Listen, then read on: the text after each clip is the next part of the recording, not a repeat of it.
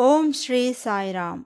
ಪ್ರಶಾಂತಿ ಸಂದೇಶ್, ನೂರ ತೊಂಬತ್ತ ಒಂಬತ್ತನೇ ಭಾಗಕ್ಕೆ ಸ್ವಾಗತ, ಸುಸ್ವಾಗತ. ಎಲ್ಲರಿಗೂ ನಮಸ್ಕಾರ. ಪ್ರತಿ ಗುರುವಾರದಂದು ಪ್ರಸಾರವಾಗುವ ಪ್ರಶಾಂತಿ ಸಂದೇಶ್ ಶೀರ್ಷಿಕೆಯಲ್ಲಿ ಪ್ರೊಫೆಸರ್ ಅನಿಲ್ ಕುಮಾರ್ ಕಾಮರಾಜರವರು ಕೆಲವೊಂದು ಆಧ್ಯಾತ್ಮಿಕ ವಿಚಾರಗಳನ್ನು ನಮ್ಮೊಂದಿಗೆ ಹಂಚಿಕೊಳ್ಳುತ್ತಿದ್ದಾರೆ. ನಾವೆಲ್ಲರೂ ಈ ಆಧ್ಯಾತ್ಮಿಕ ವಿಚಾರಗಳನ್ನು ಕೇಳಿ ಆನಂದಿಸಿ ಭಗವಾನ್ ಬಾಬಾರವರ ದಿವ್ಯ ಅನುಗ್ರಹಕ್ಕೆ ಪಾತ್ರರಾಗೋಣ. ನಮಗೆ ಈ ವಾಸನೆಗಳು ಎಂದು ಇರುತ್ತವೆ. ವಾಸನೆಗಳು ಅಂದರೆ ಆಧ್ಯಾತ್ಮಿಕವಾಗಿ, ಸಾಂಕೇತಿಕವಾಗಿ ಅರ್ಥ ಹೇಳಬೇಕೆಂದರೆ ಇಂಗ್ಲೀಷ್ನಲ್ಲಿ ಇನ್ಸ್ಟಿಂಕ್ಸ್ ಎನ್ನುತ್ತಾರೆ ವಾಸನೆಗಳು. ಏನು ವಾಸನೆಗಳೆಂದರೆ ಹಸಿವು, ದಾಹ, ನಿದ್ರೆ, ನಂತರ ಸ್ತ್ರೀ ಪುರುಷ ಆಕರ್ಷಣೆ. ಇವೆಲ್ಲವೂ ವಾಸನೆಗಳು. ಪ್ರಾಣಿಗಳಲ್ಲೂ ಇವೆ, ಇವು ಮಾನವರಲ್ಲೂ ಇವೆ. ಹ್ಯೂಮನ್ ಇನ್ಸ್ಟಿಂಕ್ಸ್ ಮಾನವರಿಗಿರುವಂತಹ ವಾಸನೆಗಳು ಪ್ರಾಣಿಗಳಿಗೂ ಸಹ ಇವೆ. ಇವುಗಳ ವಿಚಾರದಲ್ಲಿ ಕೆಲವು ಅಂಶಗಳನ್ನು ನಿಮಗೆ ತಿಳಿಯಪಡಿಸುತ್ತೇನೆ. ಈ ವಾಸನೆಗಳಿಗೆ ಸಂಬಂಧಿಸಿದ ತೀವ್ರತೆ, ಅಂದರೆ ಆಹಾರ, ಭಯ, ನಿದ್ರೆ, ಮೈಥುನ ಈ ನಾಲ್ಕು. ಮೈಥುನ ಎಂದರೆ ಈಗೋ ಈ ಮಕ್ಕಳನ್ನು ಮಾಡಿಕೊಳ್ಳುವುದು. ಈ ನಾಲ್ಕು ಲಕ್ಷಣಗಳು ಪ್ರಾಣಿಗಳಿಗೂ ಮಾನವರಿಗೂ ಸಮಾನ ರೀತಿಯಲ್ಲಿರುತ್ತವೆ.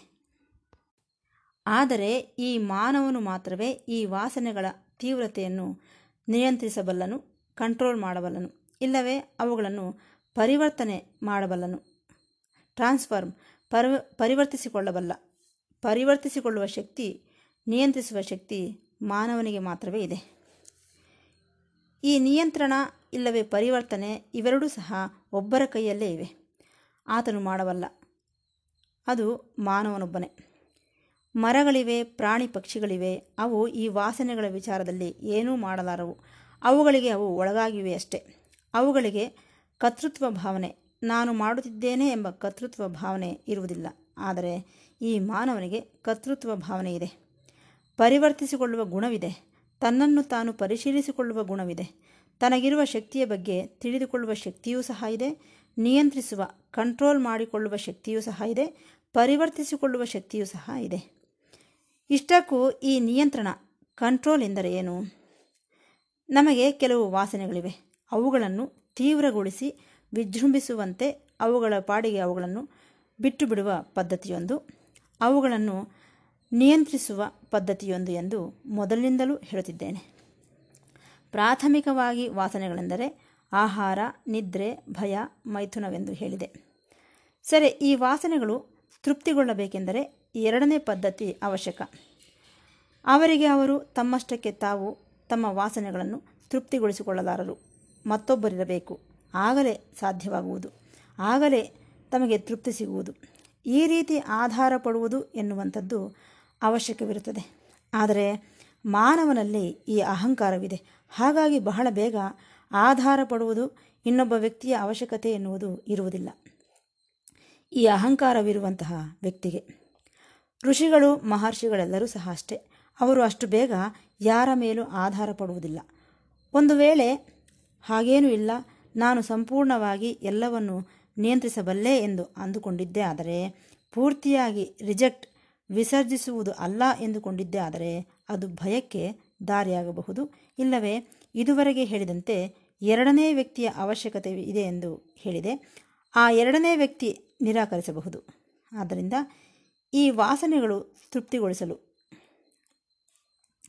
ಈ ಒಂದು ಎರಡನೇ ವ್ಯಕ್ತಿಯ ಅವಶ್ಯಕತೆ ಇದೆ. ತೃಪ್ತಿ ಪಡಬೇಕೆಂದರೆ ಎರಡನೆಯದು ಯಾವಾಗ ಎರಡನೇ ವ್ಯಕ್ತಿಯ ಮೇಲೆ ಆಧಾರಪಟ್ಟಾಗ ಆ ವ್ಯಕ್ತಿ ನಿರಾಕರಿಸಬಹುದು. ಇವೆರಡೂ ಇವೆ ಈ ವಿಚಾರದಲ್ಲಿ. ಇದಕ್ಕೊಂದು ಚಿಕ್ಕ ಉದಾಹರಣೆ. ಆಹಾರದ ಬಗ್ಗೆ ನೋಡೋಣ. ಈ ದಿನ ನಾವು ಆಹಾರ ಸೇವನೆಯನ್ನು ಒಂದು ಹಂಗಾಮದಂತೆ, ಪ್ರದರ್ಶನದಂತೆ ತಯಾರು ಮಾಡಿದ್ದೇವೆ.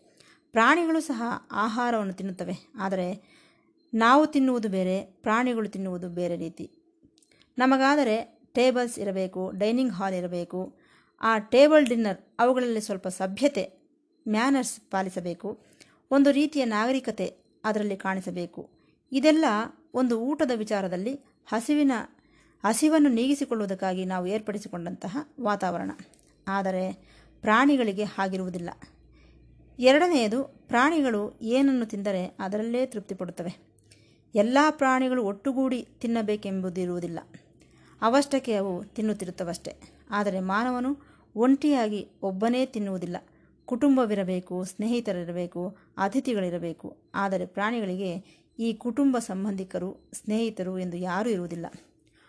ಒಂದು ವೇಳೆ ಮಾನವನು ಯಾರ ಜೊತೆಯೂ ಸೇರದೆ ಒಬ್ಬೊಂಟಿಯಾಗಿ ತಿನ್ನುತ್ತಿದ್ದರೆ ಅವರನ್ನು ಪ್ರಾಣಿ ಎನ್ನುತ್ತಾರೆ ಎಲ್ಲರೂ. ಅವನು ನಾಗರಿಕನಲ್ಲ ಎನ್ನುತ್ತಾರೆ. ಅಂದರೆ ಕೊನೆಗೆ ಏನಾಗಿದೆ? ಹಸಿವು ಎಂಬುದು ಎರಡನೇ ವಿಷಯ, ವಿಚಾರವಾದರೆ ರುಚಿಯೇ ಪ್ರಧಾನವಾಗಿದೆ.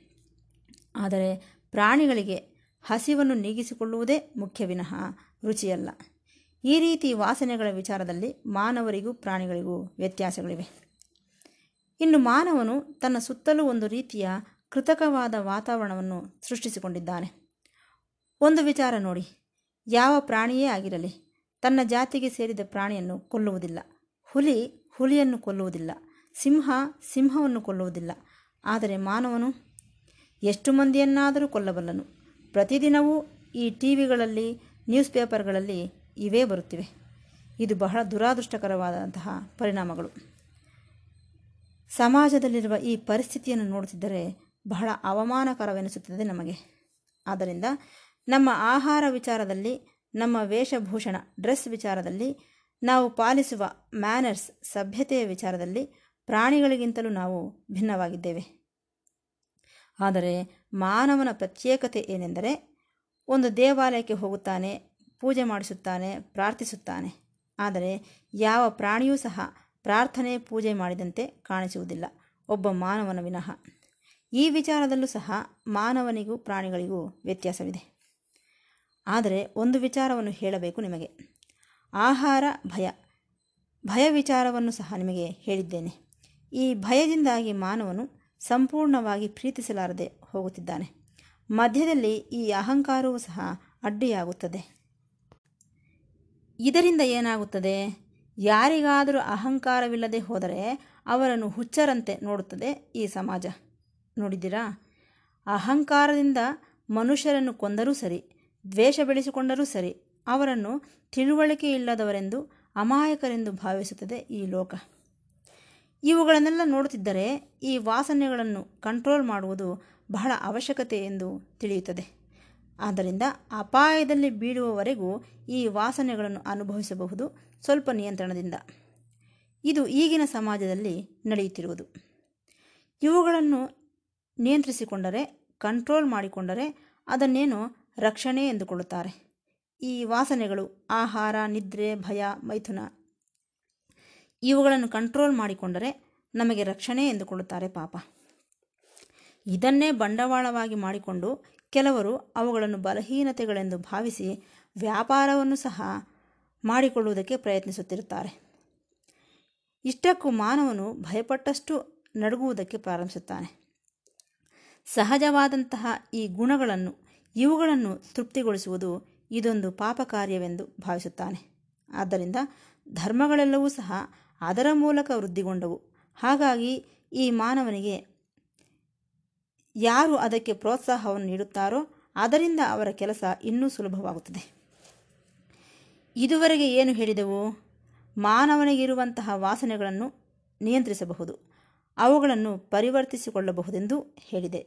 ಏನು ಈ ಪರಿವರ್ತಿಸಿಕೊಳ್ಳುವುದೆಂದರೆ? ಟ್ರಾನ್ಸ್ಫರ್ಮೇಷನ್ ಅಂದರೆ ಸಾಕ್ಷಿ ಸ್ಥಾನ. ನಾನು ಊಟ ಮಾಡುತ್ತಿದ್ದೇನೆ ಅದನ್ನು ನಾನು ಗಮನಿಸುತ್ತಿದ್ದೇನೆ. ತಿನ್ನುತ್ತಿರುವುದು ನಾನೇ. ಆ ತಿನ್ನುತ್ತಿದ್ದೇನೆ ಎಂಬುದನ್ನು ಗಮನಿಸುತ್ತಿದ್ದೇನೆ. ಇದನ್ನೇ ಸಾಕ್ಷಿ ಎನ್ನುತ್ತಾರೆ. ಈ ಸಾಕ್ಷಿ ತತ್ವದಿಂದಾಗಿ ಈ ವಾಸನೆಗಳನ್ನು ಸ್ವಲ್ಪ ಮಟ್ಟಿಗೆ ನಿಯಂತ್ರಿಸಬಹುದು. ಈ ಸಾಕ್ಷಿ ತತ್ವದಿಂದ ನಿಯಂತ್ರಿಸುವುದು, ನಿಯಂತ್ರಿಸುವುದೆಂಬುದು ಬಹಳ ಸಹಜವಾದಂತಹ, ಉತ್ತಮವಾದಂತಹ ಆಧ್ಯಾತ್ಮಿಕ ಮಾರ್ಗ. ಇಷ್ಟಕ್ಕೂ ನಾವು ಕಂಟ್ರೋಲ್ ಮಾಡುತ್ತಿದ್ದೇವೆಂದು ಸಹ ಅನಿಸುವುದಿಲ್ಲ. ಏಕೆಂದರೆ ನಿನ್ನ ಗುಣಗಳನ್ನು ನೀನೇ ನೋಡುತ್ತಿದ್ದೀಯ? ಸುಮ್ಮನೆ ತಿನ್ನುತ್ತಿದ್ದೀಯ? ನಿಲ್ಲಿಸದೆ ಹಾಗೆಯೇ ತಿನ್ನುತ್ತಿದ್ದೀಯ? ಅದನ್ನೇ ಗಮನಿಸುತ್ತಿದ್ದೀಯ? ಛೇ, ಎಷ್ಟೊಂದು ತಿನ್ನುತ್ತಿದ್ದೇನೆ ಎಂದು ನಿನಗೇ ಅನ್ನಿಸುತ್ತದೆ. ಯಾರೂ ಹೇಳುವ ಅವಶ್ಯಕತೆ ಇಲ್ಲ. ಹಾಗಾಗಿ ಈ ಸಾಕ್ಷಿ ತತ್ವ ನಿಯಂತ್ರಣಕ್ಕೆ ಎಷ್ಟೋ ಸಹಾಯ ಮಾಡುತ್ತದೆ. ನಾವು ಗಮನಿಸುತ್ತಿದ್ದಾಗ, ಸಾಕ್ಷಿಯಾಗಿದ್ದಾಗ ಈ ಗತ ಅನುಭವಗಳು ಹಿಂದೆ ಏನನ್ನು ಅನುಭವಿಸಿದ್ದೇವೋ ಅವು ಅಡ್ಡಿ ಬರುವುದಿಲ್ಲ. ನಮಗೆ ಈ ಗಮನಿಸುವ ಶಕ್ತಿ ವೃದ್ಧಿಗೊಳ್ಳುವ ಅವಶ್ಯಕತೆ ಇದೆ. ಸರಿ, ಇಲ್ಲೊಂದು ವಿಚಾರವನ್ನು ಹೇಳಬೇಕು. ಯಾವ ಶಕ್ತಿಯನ್ನು ಈ ವಾಸನೆಗಳನ್ನು ನಿಯಂತ್ರಿಸುವುದಕ್ಕೆ ಬಳಸಿಕೊಳ್ಳುತ್ತಿದ್ದೇವೋ ಅದನ್ನು ಬದಲಾಯಿಸಿಕೊಂಡಿದ್ದೇ ಆದರೆ ಅದು ನಿನ್ನನ್ನು ದಿವ್ಯತ್ವದ ಕಡೆಗೆ ಕೊಂಡೊಯ್ಯುತ್ತದೆ. ಅದೇ ಆಧ್ಯಾತ್ಮಿಕ ಸಾಧನೆ. ಇಲ್ಲದೆ ಹೋದರೆ ಏನಾಗುತ್ತದೆ? ಶಕ್ತಿಯೆಲ್ಲ ವ್ಯರ್ಥವಾಗಿ ನೀನು ಬಲಹೀನನಾಗುವುದಕ್ಕೆ ಅವಕಾಶವಿರುತ್ತದೆ.